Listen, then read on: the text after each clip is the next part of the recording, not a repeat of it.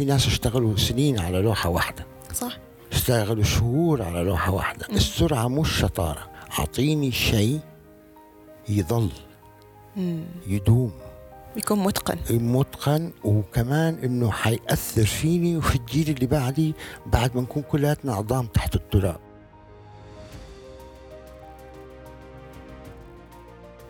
أهلا وسهلا بكم في بودكاست فن المملكة. أول بودكاست مهتم بالفن والفنانين في المملكة العربية السعودية حنلمس جوانب شيقة بحكاية داخل عوالم الفنانين اللي يبرزوا جمال وفن المملكة وما فيها. بودكاست حواري عفوي. حنتناقش ونتعمق في أبرز المواضيع المليئة بإبداع الفنانين وخيالهم. معكم حنان ويلا نبدأ.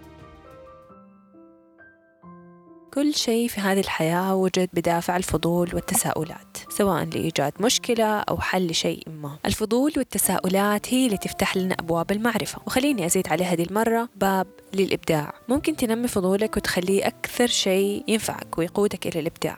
تقول الدراسات أنه الأشخاص اللي عندهم صفات فضولية يكونوا أكثر إبداع خاصة لو الموضوع يتطلب حس فني لأنهم قادرين أنهم يتوصلوا لحلول مبتكرة للمشكلات أكثر من غيرهم. في نقطة أتكلم عنها براين واحد من أعظم منتجي هوليوود في كتاب له عن أهمية الفضول وقديش أنه هو مهم في حياتنا لو استخدمناه بالطريقة الصحيحة. وكيف استطاع براين أنه يصير أكثر قوة وشهرة وإبداع؟ في مجاله. بيعلمنا كيف نجعل الفضول أكثر نفع في حياتنا. زيه زي العزيمة زي الطموح زي الشجاعة وغيرها من الأشياء. براين استخدم الفضول كأداة عشان يطور ثقته بنفسه وكمان وسيلة للتعلم. لخصها في ثلاث نقاط بسيطة. أول نقطة بيقول لك إنه حلو إنك تكون إنسان فضولي ليش؟ عشان تتعرف على أجوبة تغيرك في حياتك العملية وتنميك وتطورك بشكل أفضل. ثاني نقطة قبل ما تتكلم على الأشخاص اللي عندهم خبرة لازم تبحث عنهم بشكل جيد وتتعرف عليهم أكثر قبل ما تقابلهم بحيث إنه تكون عندك فكرة وخلفية من الناس بتقابله وفضولك ده بيزيد من ثقتك في نفسك لما تقابلهم. في الأخير بيربط إنه العلاقات مهمة وليش ركز على علاقات لأنه الفضول بيكون وسيلة ورابط بينك وبين الأشخاص الجدد في حياتك لحد ما توصل بفضولك إلى المعرفة أو الإلهام. في هذه الحلقة حنتكلم مع ضيفنا الخامس في بودكاست فن المملكة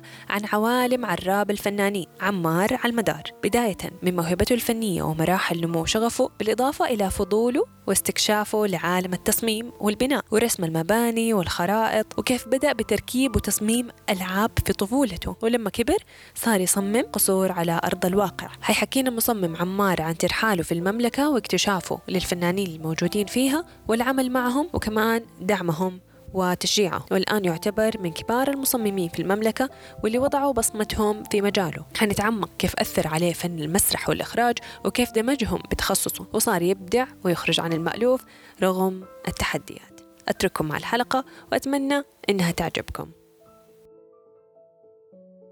أهلا وسهلا بك أستاذ عمار معنا في فن المملكة. ممتنين لوجودك معنا وصراحة من أكثر الفنانين اللي كنت متحمس إني أقابلهم وأتعرف على رحلتهم في الفن. آه شكرا لكم الاستضافة الرائعة هذه آه، يعني قاعدين ننتظرها من فترة طويلة. أنا ما أسمي نفسي فنان لكن أنا أعمل كل شيء بفن. وأي نعم أرسم وأعرف كل قواعد الرسم وأعرف آه، الألوان و وما يتبعها وعالم الفن والجاليريز لكن أنا ماني فنان لكن زي ما قلت لك أعمل كل شيء بفن. هذا أهم حاجة. أنا مصمم. حلو. فنسميك المصمم. مصمم. عمار. أهلا وسهلا. طيب في سؤال دائما أحب اسال ضيوفي في بداية الحلقات. إيش يعني لك الفن؟ الفن هو أسلوب حياة والفن لازم يكون موجود في كل بيت زي أهمية الأكل. إن كان على مستوى عالي أو مستوى بسيط لأنه الفن بيهذب الروح. آه زي ما الأكل يغذي الجسد ال- الفن هو جزء من الحضارة وتطور الإنسان. يعني هذه نظرتي أنا كنت أشوف الأشياء الفنية وأحس فيها فتشبعني وت... وت... وت... تملي مشاعري زيها زي الأكل. آه ما ما في تشبيه يعني بس إنه يقول لك غذاء موسيقى غذاء الروح. كمان الفن هو جزء من غذاء الروح. فيعني الفن صار جزء لا يتجزأ من حياتك؟ صحيح. على كده خبرنا كيف بدأت الفن من صغرك؟ هل كان يعني في اهتمام من عائلتك ولا أنت في المدرسة بشكل عام كيف طورت نفسك؟ من والدتي الله يرحمها هي الله يرحمها. مبدعة كانت في كذا مجال بالأعمال اليدوية والحرفية مم. فأنا كنت أشوفها بس لم- لما كنا مثلا ننزل مكتبة ولا حاجة كده أول شيء أروح أتجه له أنا ناحية الألوان مم. وكنت أرسم أرسم أرسم أرسم أرسم من غير وعي يعني. فأتوقع إنه هذه موهبة من عند رب العالمين. آه زي الفنان اللي عنده صوت حلو. مم. أنا لقيت إن أنا أرسم من غير أي توجيه. أي شيء أحطه قدامي أرسمه. ما شاء الله. آه واللي ما أعرف أرسمه قوم أنسخه. مم. علشان أتعلم كيف أقدر أرسمه. بعدين أنسخه مرة اثنين ثلاثة بعدين أرسمه. فأنا قاعد كنت قاعد أعلم نفسي بنفسي وأنا ما أدري يعني كيف صارت الرسم أقدر يعني طوعت يدي للرسم بنفسي سبحان الله بعدين على كبر شوي يعني خمسة ست سنين. بدت الوالدة تنتبه إنه عندي هذا التوجه فكتب وألوان وإيش من أدوات هيأت لك. أيوه كل شيء. آه كمان هذا الشيء ما كنت أعرف إيش هو معناته. بس أنا أشوف أصلا خريطة رسم بيت ولا رسم واجهة آه مبنى. أحاول إني أرسم طبعا ماني فهمان إيش هي هذه بس شكله حلو بالنسبة لي. بيلفتك. كان. يلفتني. فكنت أرجع أرسمه بالورق الشفاف وبعدين أغير اللي أبغاه وبعدين أرجع أرسمه تاني مرة لين ما وصلت لأن أقدر ألعب بالليجو وصرت أبني ب... الله. بيوت مجسمة. واللي كان برضه هذا الشيء ما أنساه إنه كنت أقول للوالدة الله يرحمها. ماما أبغى أشتري ليجو. تقول لي دوبك اشتريت واحد. أقول لها أبغى أسوي بيت ثاني. بعدين في النهاية جمعت كذا مجموعة ألعاب ليجو وصرت أبني بيوت من خيالي. كانت الوالدة تخبي هذه الأشياء اللي ابنيها لأنه أنا اقعد افكفكها وأرجع أبني من جديد أيوة. افكفك وأرجع فكانت تخبيها وتحطها في مكان عالي في الدولاب علشان ما أقدر أوصل لها فتحول من الرسم إلى تشكيل هو متعارف عليه الآن التصميم ومن هنا بدأ عشقي لل- للرسم البيوت. فيعني اكتشفت وقتها إنه عندك ميول لحاجة اللي هو تركيب وتصميم وبتبني في خيالاتك بس في نفس الوقت ما انك عارف إيش تسمي هذا المسمى ولا إيش يصنف أصلا. أنا كنت بالنسبة لي ما اي بالضبط إيش يصنف. أنا كنت قاعد بس قاعد يعني نوع من أنواع التسلية بالنسبة لي ما ألعب في الكورة ما ألعب أي شيء خارجي كنت أقعد أرسم وأبني في الليجو وبعدين تحولت للميكانو. كانت لعبه عبارة عن حديد ولعبة فيزيائية يعني. آه تبني فيها مجسمات تتحرك. آه كلها لها علاقة في التصميم أتوقع يعني. طبعا في ذاك الوقت ما كنت أعرف إيش يعني التصميم كانت هي بالنسبة لي لعبة. فكنت قاعد ألعب يعني وكنت أبني يعني بيوت بشكل كبير يعني. ما أقدر أقول حجم القصور كان كا- كانت قد كده يعني. بالنسبة لعمرك يعني؟ آه، بالنسبة لعمري كان 60 سم يعني كأني بنيت قصر. ما شاء الله. هذه مرحلتك الثانوية ولا في المتوسطة؟ لا لا هذا عمرك؟ كله طفولة. هذا كله طفولة وأنا قاعد أجرب. في في المتوسطة صار في شيء غريب. مم. كان مدرس الرسم يجي يقول لي أنت علمهم كيف يمسكوا الفرشة. كنت أنا already قاعد أرسم واسوي أرسم في البيت وأتعلم بنفسي. هذه فرشة موية هذه فرشة اكريليك هذه فرشة جواش الجواش ما عاد موجود في العالم تهيألي الآن. هو نوع من أنواع الألوان اسمه أيوه. gouache أفتكر في المتوسطة رسمت لوحة ضخمة. أول مرة في حياتي أرسم حاجة زي كده. لوحة ثلاثة زرافات. أتوقع كان اللوحة لا تقل عن أربعة خمسة متر أو يمكن أنا كنت صغير شايفها كبيرة بس هي كانت ضخمة أيوه. كبيرة وكنت أرسم الحيوانات بدقة يعني فالمدرس طلب مني إن أنا أرسم الزرافات رسمتها وتعلقت اللوحة دي في المدرسة يعني كان شيء لا يعقل بالنسبة لي لما شفتها معلقة إنه هذا شغل يدي بالضخامة هذه. أيوه. بالألوان هذه فما شاء الله من عمر صغير آه، هذا المتوسط أيوة في الثانوي آه، أرجع أقول ما كنت أعرف إنه في شيء اسمه تصميم أو رسم لكن في نهاية الثانوي هنا تيجي إنه لايك بديت أفكر إيش أبغى أسوي. أنا كنت أبغى أتخرج أسوي أبغى أكون مخرج أفلام. حلو. طبعا ما صار في مخرج أفلام هو كله حول الفن. آه لكن فكرت قلت ما في إخراج عندنا هنا في السعودية ولا في في العالم العربي غير في مصر في مخرجين وأفلام كده أيوة. ولا والأفلام المصرية يعني أوكي كانت كويسة بس ما هي جذابة بمقدار الأفلام الأجنبية أجنبية. من ناحية الإنتاج أو التصميم وكنت أشوف إنه في الأفلام الأجنبية التصميم كأنه حقيقي كأنه هذا الشيء موجود. كيف سووه؟ ما كنت أعرف. إلى ما سافرت أمريكا وشفت يونيفرسال ستوديو وعرفت كيف القطع السينمائية بتصير. أيوه. الغرض هنا إنه كمان كنت رسم الخرائط عندي تطور كثير لأنه كنت أشف قد ما أقدر أشوف أرسم خرائط. أرسم خريطة بيت أنا أحد يطلب مني أرسم خريطة أرسم خريطة العالم تعلمت أرسمها في هذاك العمر. خريطة العالم العالم بالكامل. ما شاء الله. و- فرسم الخرائط ورسم الحيوانات. آه، كان عندي مشكلة في رسم البشر. بعدين جبت كتب خاصة تعلمت فيها عشان أنا علمت نفسي بنفسي. كنت بس افتكر إنه هذا يعني هواية. وقتها ما كان في مصادر أصلا. زي دحين في مجالات آه، كثيره دورات تدريبية كمان وفي كتب وإنترنت. صحيح. ما في. كان كان مخي هو الدافع الوحيد إن أنا أدور على الشيء اللي أنا أبغاه ولقيته يعني بطريقتي الخاصة. صادفت مصادفة إنه اول ما رحت أدرس في لندن أساس رحت آه، أدرس business في البداية أو orientation لا اعرف إيش أقدر أدرس. أيوه. لأنه قلت إخراج ما ينفع. آه بعدين آه قلت إنه يا حدرس فن بس لو رحت أدرس فن حتروح لإيطاليا وعائق اللغة من 30 سنة هذا الكلام. يعني لازم أقوي لغة. أنا كنت أتكلم إنجليزي كويس الحمد لله بس إنه ما قدرت حياخذني وقت أتعلم إيطالي. بعدين لما قلت هرجع السعودية وين في فنانين سعوديين في ذاك الوقت؟ صح. الظاهر كان في بس ما كان معروفين. ما, أيوة. ما حد يدري عن أي فنان سعودي. حنتكلم عن ده الموضوع بعد شوي. إيه. لا في مجلات ولا في دعم ولا المهم. فكنت في الجامعة وبديت في ال orientation على أساس business وأنا ماشي في الكوريدور أشوف رسومات تشبه رسوماتي في ال interior design فسألت قلت لهم إيش هذا؟ قال لي هذا إيش هذه كنت؟ مستغرب. أيوه إنه في شيء زي كذا موجود في العالم. أنا كنت فاكر قاعد أرسم لوحدي أنا. فقالوا لي أيوه هذا قسم ال interior design. قلت لهم يعني إيش interior design؟ الجملة دي ولا كلمة ولا دواء ولا فرحت. جاك فضول وقتها تبي إيوه. تعرف عنه أكثر. رحت قلت لهم أنا هذا الشيء أنا أرسمه أنا وصغير. قال طب حول. بس. من business design لتصميم داخلي.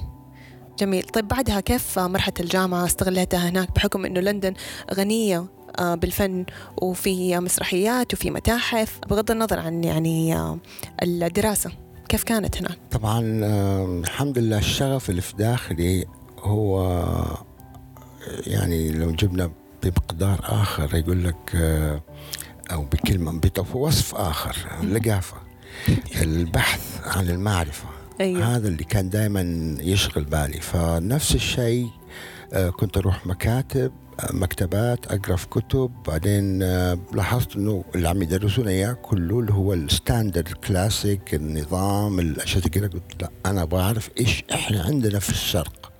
إيش عندنا في ال- في من من تصميم أشياء. إنه في العالم في العربي قصدك؟ العالم العربي يعني كله ككل. وبديت أبحث في هذا الموضوع خاص فيني وأشوف مين الم- المخرجين أو الفنانين اللي تأثروا بال- بالشرق لما زاروا الشرق. وعرفت في كثير بعدين اللي هم أجوا زاروا الشرق وانبهروا به آه الين حتى إيف سان لوران يعني مصمم الأزياء العالمي دخل جاء على الشرق شاف الألوان انبهر مم. و M.C. Escher الهولندي لما راح زار المغرب وزار القصر الحمراء وف- وفهم إيش هو معناته ال tessellation اللي هو التكوينات ال- ال- ال- النمط الهندسي لل- للنقوشات الموجود في. الأندلس؟ أيوه في البلاط اللي كان موجود على الحيطان فمنها فهم إنه هذه كلها عمليات حسابية و وعرف إنه هذا الشيء له مرجع فبدأ يبحث فقلت إذا هو فهم وعرف إحنا ليش ما ن- صح نكتشف نحن أولى إحنا أولى. فركزت على الأشياء الإسلامية الفنون الإسلامية والشرقية بشكل عام إلين ما استوعبت كيف تطور الفن الإسلامي لين ما وصل الاندلس طبعا هذا كله ما له علاقة في الجامعة حقتي. هذا هذا لوحدك أنت لوحدي. أي. وطبعا كنت أروح المتاحف مم. وأروح في حاجة حلوة في لندن ما أنساها في حياتي إنه كان عندهم بيوت أو قصور فخمة تحولت إلى متاحف. الله. وكنا نروح نزورها. فزيارتها لحالها هي تعتبر تعتبر آه، تعليم بالرؤية. صح تغذية بصرية. تغذية بصرية وللفنون البصرية زي ما يقولوا. مم. فبديت أنا من هنا أفهم أرسم البيت أقول معقول لك كيف قدروا يحافظوا على البيت ده؟ من 300 سنة 400 سنة. طب إحنا فين اللي عندنا؟ ليش إحنا عندنا ما في؟ أبغى أبغى أدور أبغى أشوف. في كان بيت مشهور جدا جدا جدا في لندن. هذا شخص مستشرق راح على تركيا والشام ومصر فكفك بيوت ورجع ركب. الديكور حقها في بيته. فصار البيت عبارة عن خليط شرقي. يا الله. من آه، ستايل عثماني فاطمي كله كل فتشوف غرفة غرفة من كل بلد.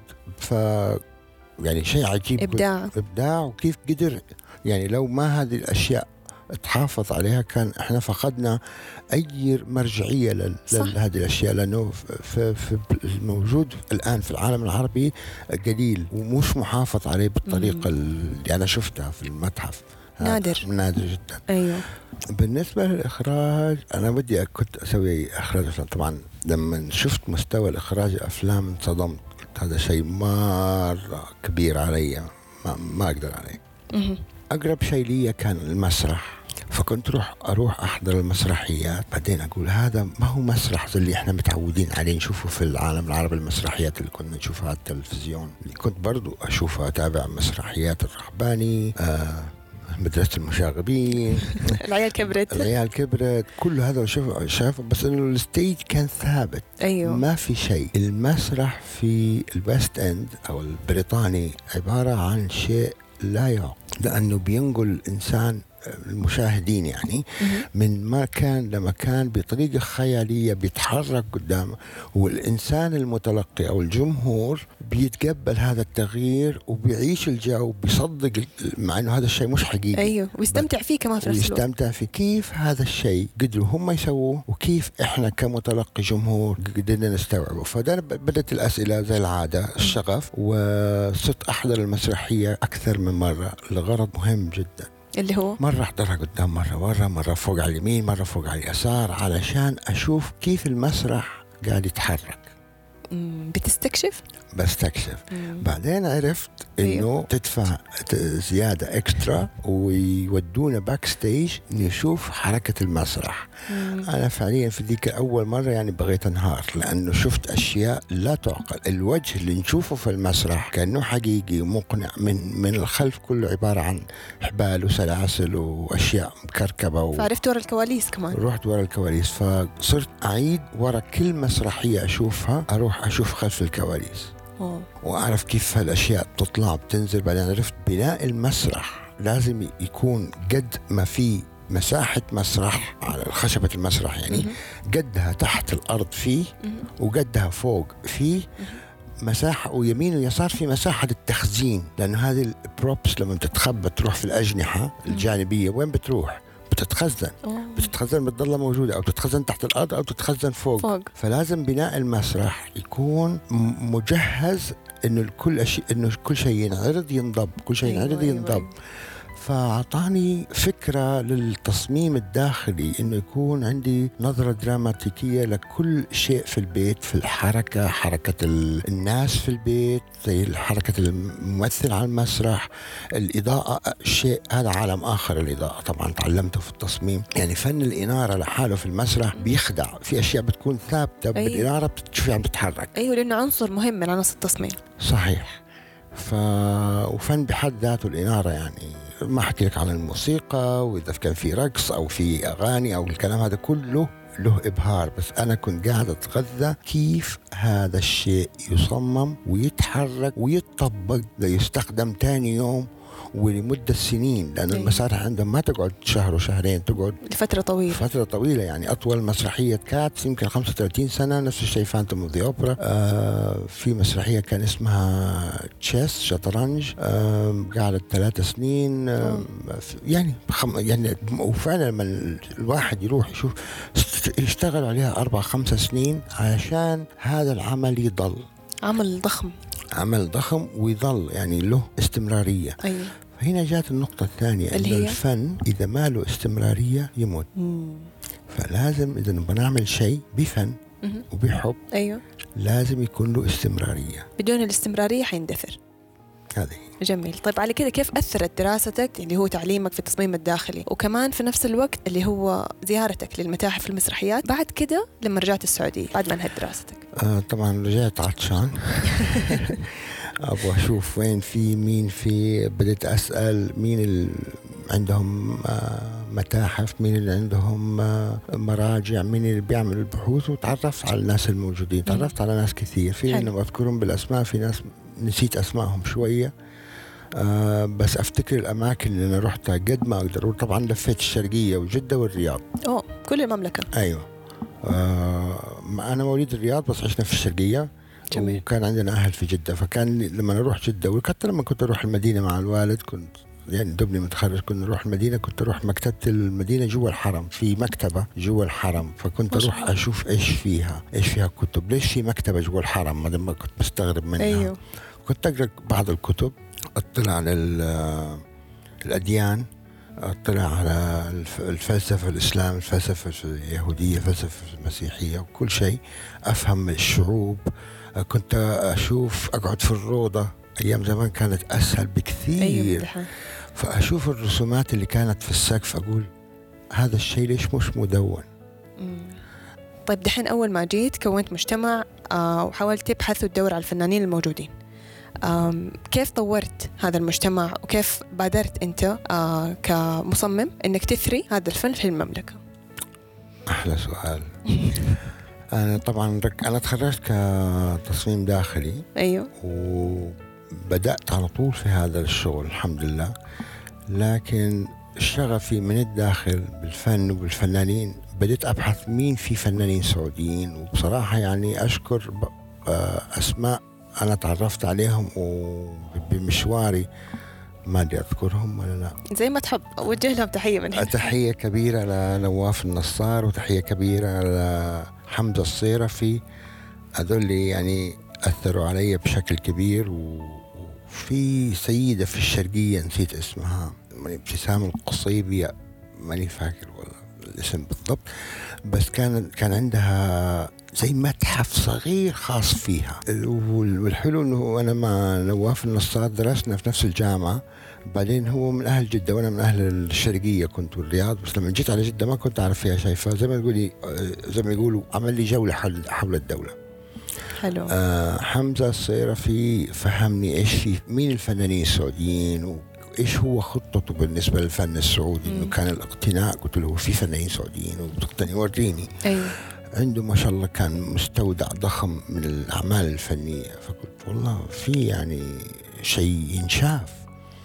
آه لأنه إحنا درسنا فقط العمالقة حقت الفن الأوروبي ما درسنا في فنانين عرب أو سعوديين. بعدين تعرفت على الفن العراقي الفن الفنانين المصريين والفنانين العرب بشكل عام التونسيين المغاربة ال- اليمن. كل كل العالم العربي فيه فنانين رهيبين. فبدأت أتابع فنونهم. أرجع أقول طبعا للأسف ما في كتب ما في مراجع ما في آه، توثيق. ما في توثيق. لهذا النوع من الفن. ما كان في توثيق. الحين في مرحلة كانت غريبة في دمج الفن في التصميم. حلو حكينا عنه طيب. طيب. أول ما اشتغلت اشتغلت في شركة ضخمة كبيرة. آه بما أنه أنا المذوق الفنان الحزكري يدوني ورقة مكتوب عليها نبغى 60 لوحة مقاس كذا في كذا. أيوه. أنا من كيف يعني أشتري لوحات بالمقاسات؟ المهم كنت أنجز اللي علي. أيوه. في النهاية حسيت حالي زي ما يقولوا حبة في طاحونة يعني اللي قاعد أيوة، أسويه ضايع. مش مظبوط أيوة. يعني قاعد أشتري يعني 150 لوحة 60 لوحة 70 لوحة بالمقاس أيوه علشان بس تنحط في في المشاريع اللي قاعدين نشتغل عليها. من حظي الحلو تعرفت على كل المعارض واصحاب الجاليريات والناس اللي والرسامين اللي بيجوا عندهم. أيوه فقلت لا معناته إنه في شيء حركة فنية هذا في جدة في حركة فنية قوية جدا في جدة. لما تركت الشركة اللي أنا كنت شغال معاهم وبعدين أنا شركة ثانية أكبر بعدين شركة أكثر متخصصة مهم. بالذوق وال- بفن ب- ب- بقيم عالية للتصميم. هنا لاحظت إنه معظم الزباين اللي أنا بشتغل معهم مذوقين مم. وعندهم كولكشن خاصة بالفن فصرت أتعلم منهم أفهم منهم الفنون وليش هم عندهم هذه القطع. وهم وصاروا يقولوا لي والله هذه اشتريناها كذا كذا كذا كذا. فأنا بالنسبة لي هذه تغذية. أيوه وبنفس الوقت صار علي مسؤولية أنه البيت لازم يكون بنفس قيمة التحف الفنية إذا كانت أنتيك أو, أو, أو تحفة جديدة أيوه. بهذا ال... فكنت أصمم الغرفة على الفن الموجود. فتعلمت أصلا من رؤيتهم كمان. أكيد. تعلمت من رؤيته أكيد. طيب حلو. آه، بحكم خبرتك عبر السنوات في خلال يعني رحلتك الفنية آم، أبغى أسمع كذا أو إذا تذكر يعني قصة كانت وما زالت لا تنسى يعني. في سيدة عواطف مراد هي مديرة مدرسة بيتي الصغير. في حياتي ما راح أنساها ولا أنسى فضلها. وبنفس الوقت كان عندها جملة لما جات وقابلتني قالت لي تدوبك متخرج ومدري إيش ما شاء الله مليان حماس وكذا أنا عندي بيت أبغى أحوله إلى like little French château قصر فرنسي آه، صغير. حلو. البيت style ه أمريكي. قلت لها مدام ما ينفع. ولا حيجي. قالت لي أنت فنان وحتسويها. آمنت بقدراتك. أيوه. فبدينا نشوف لوحات. رسومات بالأشياء اللي هي تبغاها. آه أرجع أقول فضلها كان كبير العائله لأنه كانت كل ما أعطي تقول لي عمار أبغى الزود زيد وصلنا أنا وياها في التصميم إلى أبعد مدى اننا كونت تصميم بيت مبني على قطع أنتيك وتصاميم ورسومات فنية. البيت عبارة عن تحفة فنية. لحد الآن أفتخر فيه إنه أنا بالنسبة لي هذا التا الجوهرة الكبيرة اللي في التاج زي ما يقولوا يا الله تحمست أشوفه والله. طبعا آه، هذا أعطاني آه، هذه القصة ما أنساها طبعا بس لها ربط في أيوه. اللي صار كيف أنت قلت على الرياض. أيوه حكينا طيب كيف دخلت للرياض؟ لأنه قعدت في جدة طبعا اشتهر اسمي في تصميم القصور الكلاسيكية مهم.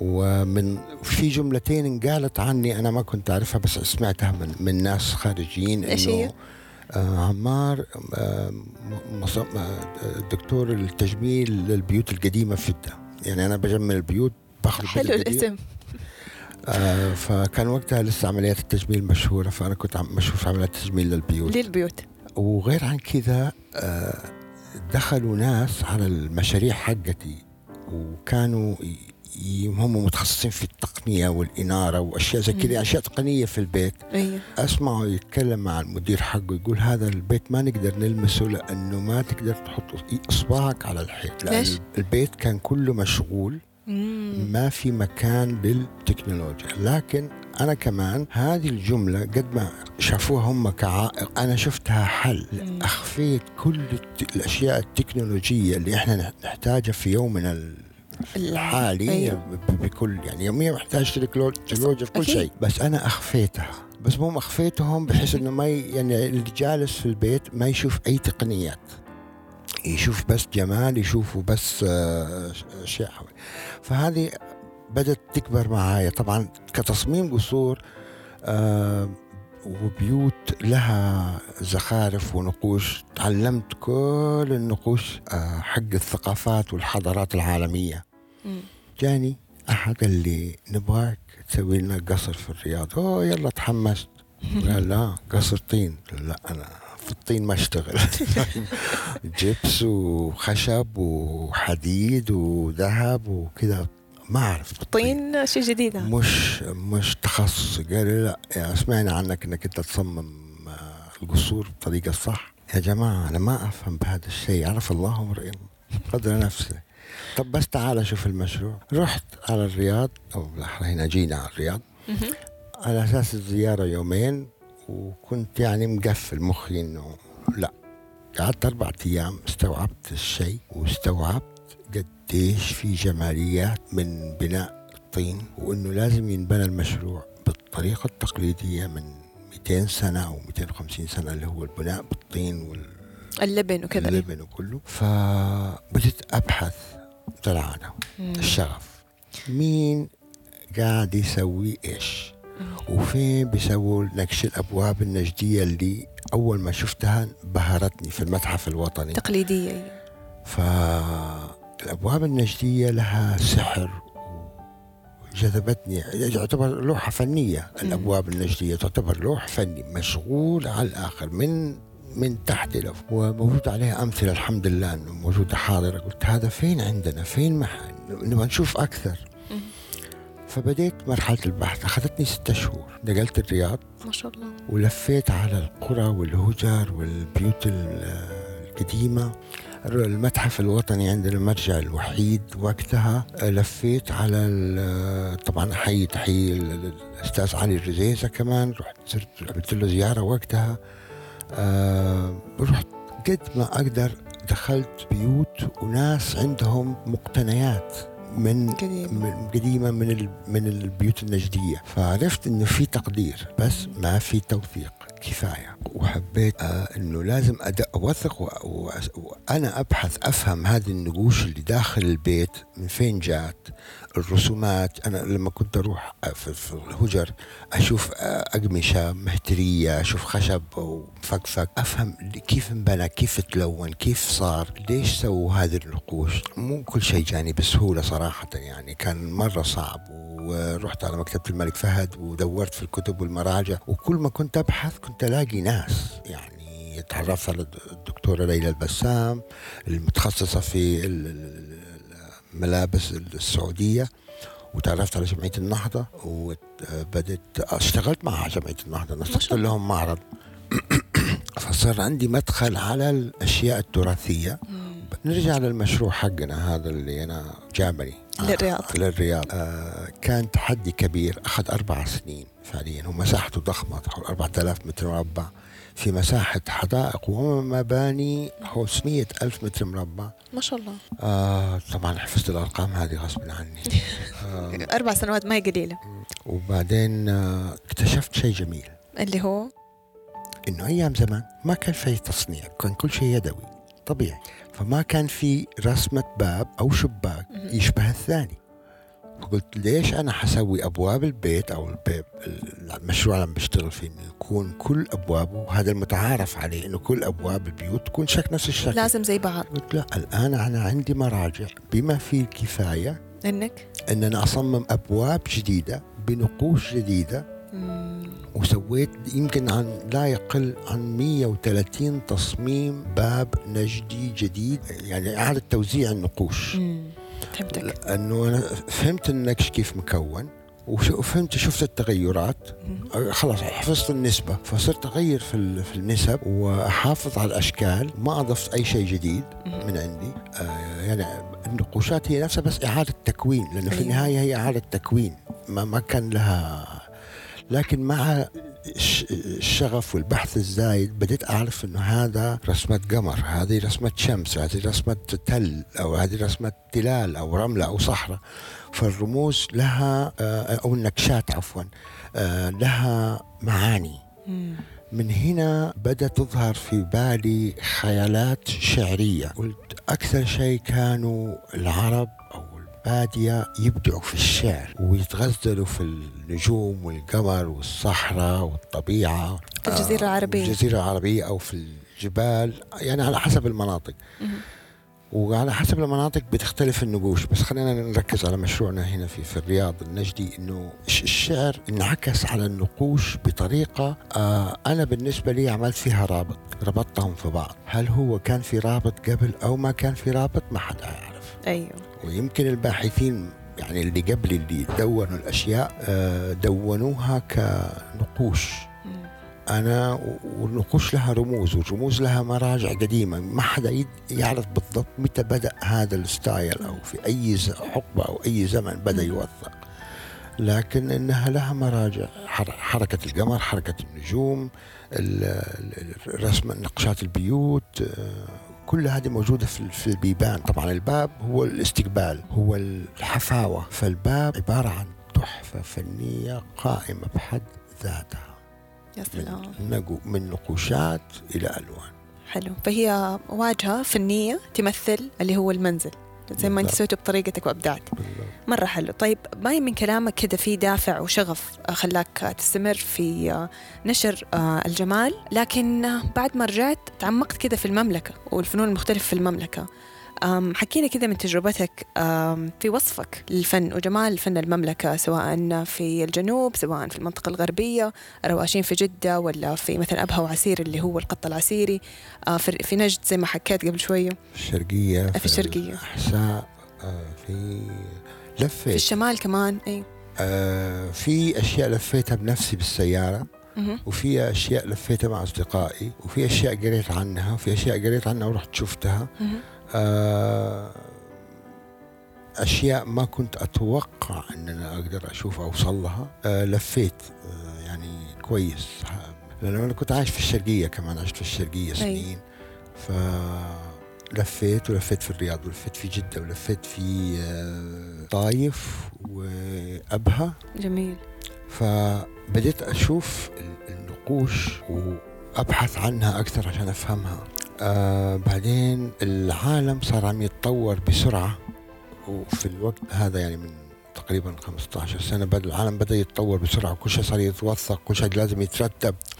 فقلت أنا لازم أخوض التجربة دي كمان وأحول نوع من الأشياء اللي أنا درستها من بحوث أو يعني أنا درستها بنفسي من إن إلى عمل فني. أي. فصرت أصممها على شكل أقمشة آه وبديت أدخلها في الرو- الروشان القط العسيري آه بعض النقوش طبعا الأحساء أثرت فيني كثير بال- بالمزارع وبحجم النخيل اللي فيها. أيوه. آه الشمال آه الحقيقة ما رحته لكن أيوه. شفته في الصور وفي الكتب وتعلمت قد ما أقدر أفهم منه.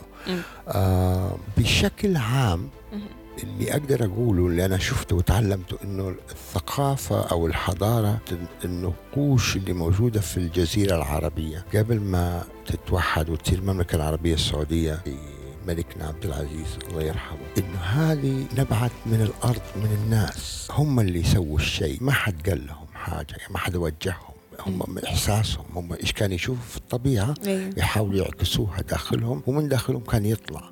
مم. أي إحساس فني؟ إن كان في الشعر إن كان في الرسم في البناء في النقوش في الملابس في اي الملابس هم اللي سووها. ما ما ما استعانوا ب ولا حتى استعانوا بخبراء. أيوه بنفسهم. بنفسهم. فبديت أشوف okay هذه الأشياء اللمسات البسيطة الفنية مهم. هي اللي يبغى لها تركيز. أيوه. اللي هي ال- ال- اللمسات الداخلية في البيوت. هي هذا الفن الحقيقي. حبي للتصميم طبعا عرفت إيش يعني تصميم بعدين.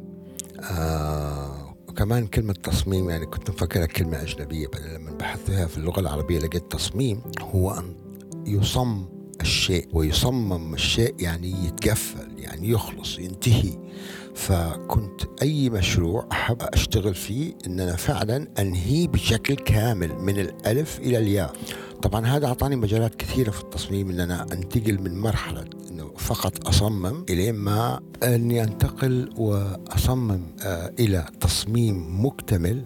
كيف يعني مكتمل؟ يعني مثلا آه المناشف الشراشف السجاد الإنارة المفروشات طاولات الحيطان الأسقف هذه كلها صممتها من ألف إلى حتى الصابون حق غسيل اليد عملت له أو تصميم اللوجو تصميم ال label ما شاء الله. يعني ف- تعمقت من وإلى. من وإلى. فجاني جاني مشروعين على هذا النسق الحمد لله كانوا رائعين. وقالوا لي عمار نفس الشيء ابدع أعطينا من ما أعطاك الله. ورينا. ورينا إيش عندك ورينا بدايا أعمالك. فالحمد لله يعني يعني حتى الطفايات حتى الصحون هذه كلها صممتها الكاسات كله. كله كله كل شيء يخطر على بالك يستخدم داخل البيت صممته. ما شاء الله. على كده صار عندك خبرة واسعة. وصفت لي الفن والفنان بجملة مرة حلوة. تقدر تحكينا عنها؟ آه جزء من حبي للفن حستطرد إذا شوية في الموضوع. قصص ألف ليلة وليلة عنتر وعبلة آه قيس وليلى آه شو الكلام؟ صح. وجميل وبثينة آه وبعدين كيف الإنسان يحب؟ أنا بالنسبة لي حبي الأول في حياتي هو حبي لأمي طبعا يعني وأنا كنت متعلق فيها بشكل مش طبيعي ولأنه هي كانت مصدر إلهامي في أشياء كثير حتى بعد ما توفت الله يرحمها كان دائما تجيني في الأحلام. فكنت كل ما أتضايق أو ما أعرف أصمم شيء أو أنا أعرف أسوي شيء في حياتي سبحان الله كانت تجيني في الحلم وتقول ما تقول لي بس توجهني أو تديني الإحساس إيش أقدر آخذ قرار عشان أيوة. أسوي الغرض من الكلام هذا كله إنه البني آدم لما بيحب بيحب يشوف بيحب يشوف اللي بيحبه كل يوم زي ما العاشق بيحب يشوف معشوقته أو حبيبته كل يوم. اللوحة عبارة عن عمل فني تحبه لازم تشوفه كل يوم وعينك تتمتع فيه وتستمتع بهذا الفن لأنه شيء جميل حيقعد معاك وممكن يورث الأولاد. الأولاد هذا اللي أنا كان قصدي كمان. طبعا الآن صار في كلام اللي بيسموه الاستدامة. أيوه. أيوه. مفهوم الاستدامة. فأنا هذا الشيء يعني حسيته من زمان إنه الفن إذا ما يدوم ما هو فن. مم. فالعين ما تمل من جمال الفن صح. ورؤية الفن صحيح فهذا الشكل الجميل أو التكوين الجميل اللي بيبدعه الفنان إذا ما في مأخذ حتكلم عن الفنانين السعوديين أوه خلصتها في أسبوع أوه خلصتها في أسبوعين أو ثلاثة أيام يعني إيش في ناس اشتغلوا سنين على لوحة واحدة صح اشتغلوا شهور على لوحة واحدة مم. السرعة مش شطارة أعطيني شيء يظل مم. يدوم يكون متقن. متقن وكمان إنه حيأثر فيني وفي الجيل اللي بعدي بعد ما نكون كلياتنا عظام تحت التراب. صح. ليش إحنا بنشوف فنانين من 200 سنة و 300 سنة وبننبهر بفنهم؟ صح. زي بيكاسو وفان جوخ وكذا فعندكم هنا في المكتب لوحة ودي المستمعين يشوفوها ما أدري كيف. حارفق لهم هي اللوحة حقت عبد الله الالماني طبعا أنا أحب شغله ورسمه كثير لأنه هو فنان انطباعي الوحيد اللي قدر يكمل المشوار آه، الانطباعية في الفن آه، بطريقتنا أو اتكلم عن صفة جامع كأنه هو حقنا يعني بس إحنا كلنا زي بعض. فنانين سعوديين. فنانين سعوديين يعني فأنا منبهر باللوحة حقته الموجودة عندكم. وهذا هو يعني هو أحد أنا اللي أنا أشوفه هو استمرارية لفن فان جوخ اللي كان من 150 سنة زي ما غلطان. المهم الغرض من الكلام الفن لازم يكون شيء ممتع للعين. له ارتباط قوي بالثقافة الفكرية مم. مش شرط الثقافة الاجتماعية. أيوه آه الثقافة الفكرية والثقافة الاجتماعية والثقافة البلد من ناحية التقاليد إذا ارتبطوا في بعض حيطلع فن عظيم يعني. آه حتى لو الفن الفنان أو المبدع قدر يسوي أي فن يخص فيه لكن في له مشاعر في له إحساس في له إبراز هوية. هذه الأشياء الف... ال- ال- مس- مسؤولية الفنان أنه يدينا شيء هو هو الفنان بيرسم من من داخله فاللي حيعطينا إياه هو من داخله. فكل ما كان داخله أو إحساسه عميق. كل ما كان الانطباع في اللوحة عميق. وهذا الشيء اللي أنا أدور عليه في اللوحات. حلو. آه عندك رؤية كده لمعاني الفن؟ كنت قلت لي إنك تمارس الفن وكمان تقتني الفن وتقابل فنانين وكمان اختار الفن وأشهر الفنانين. وتشهر الفنانين. يعني هذه أنا أربع نقاط اكتشفتها لنفسي وبعدين طورت نظرية خاصة فيني اسمها نظرية رقم أربعة. وربطتها مع حرف العين. الحين ما لهم علاقة في بعض بس خلينا على نظرية رقم أربعة. آه كل شيء في حياتي من الآن وطالع من 2017 قررت إنه أي شيء في حياتي لازم يكون مبني على أساس على أربع أسس. له علاقة في التصميم وله علاقة بالفن. آم، أنا بشوف إن الفن أو التصميم من غير فن ما يطلع جميل. ولا فن بدون شيء داخلي اللي هو التصميم, التصميم الداخلي من الذات ما يطلع فن جميل. فارتباطهم في بعض ارتباط قوي. الأربع نقاط في الفن السعودي هو طبعا آه، التلقي ومساعدة الفنانين السعوديين ومو عشان مساعدتهم ماديا مساعدتهم عشان يطوروا من نفسهم فنيا ووجودهم على الساحة. هذا جدا مهم آه، وإحنا عايشين في وقت آه، بنتطور فيه سريعا ونحن نحتاج هذا الدعم لكل الفن السعودي بشكل عام لأنه لاحظت إنه في شيء طبعا مش لوحدي كلنا إحنا ملاحظين إنه في دعم رهيب وفي عقول رهيبة من الفنانين السعوديين. ظهرت الآن بعد ما صار في الدعم. صحيح. في جملة أحب أقولها لازم أضيفها قول هذه لي هي. آه قابلت أجانب كثير.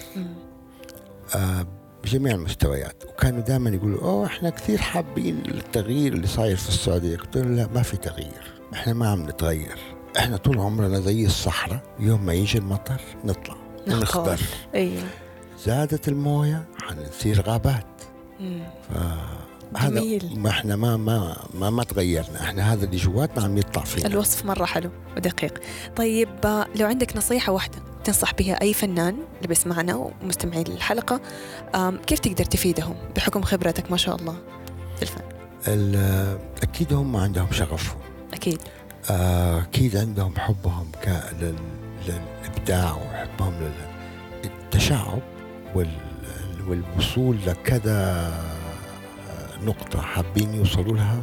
هذا هو أساس النجاح فلابد الاس- الاستمرارية في البحث والتجدد في نظرة الأش... النظرة على الأشياء بط- بطرق مختلفة. هذه هي النظرة اللي حتخلي أي فنان يضل يكتشف شغف جديد شغف جديد إلين ما يقدر يعني يو- ما يوقف إبداع أيوه فيستمر. يستمر. فالاستمرارية هي دائما هي الدافع للنجاح والتطور والإتقان. صراحة مرة الحلقة كانت ممتعة ومرة استمتعت والكلام ما ينمل منه سواء عن الفن والفنانين. شكرا على تواجدك معنا في فن المملكة وإن شاء الله تكون الحلقة ممتعة لمحبي الفن والفنانين في المملكة. إن شاء الله دائما من. نجاح لنجاح. للجميع إن شاء الله. بإذن الله. للجميع. إن شاء الله نلقاكم في الحلقة القادمة. شكرا لك. وكمان لا تنسوا تتفرجوا على فن المملكة KSA Art على منصات التواصل الاجتماعي حشارككم كل الروابط في الوصف. وحيسعدنا أنكم تشاركوا البودكاست عشان ننشر جمال المملكة حول العالم. أتمنى أنكم تشوفوا الجمال بداخلكم وحولكم. كنتم معايا أنا حنان من بودكاست فن المملكة. شكرا لكم.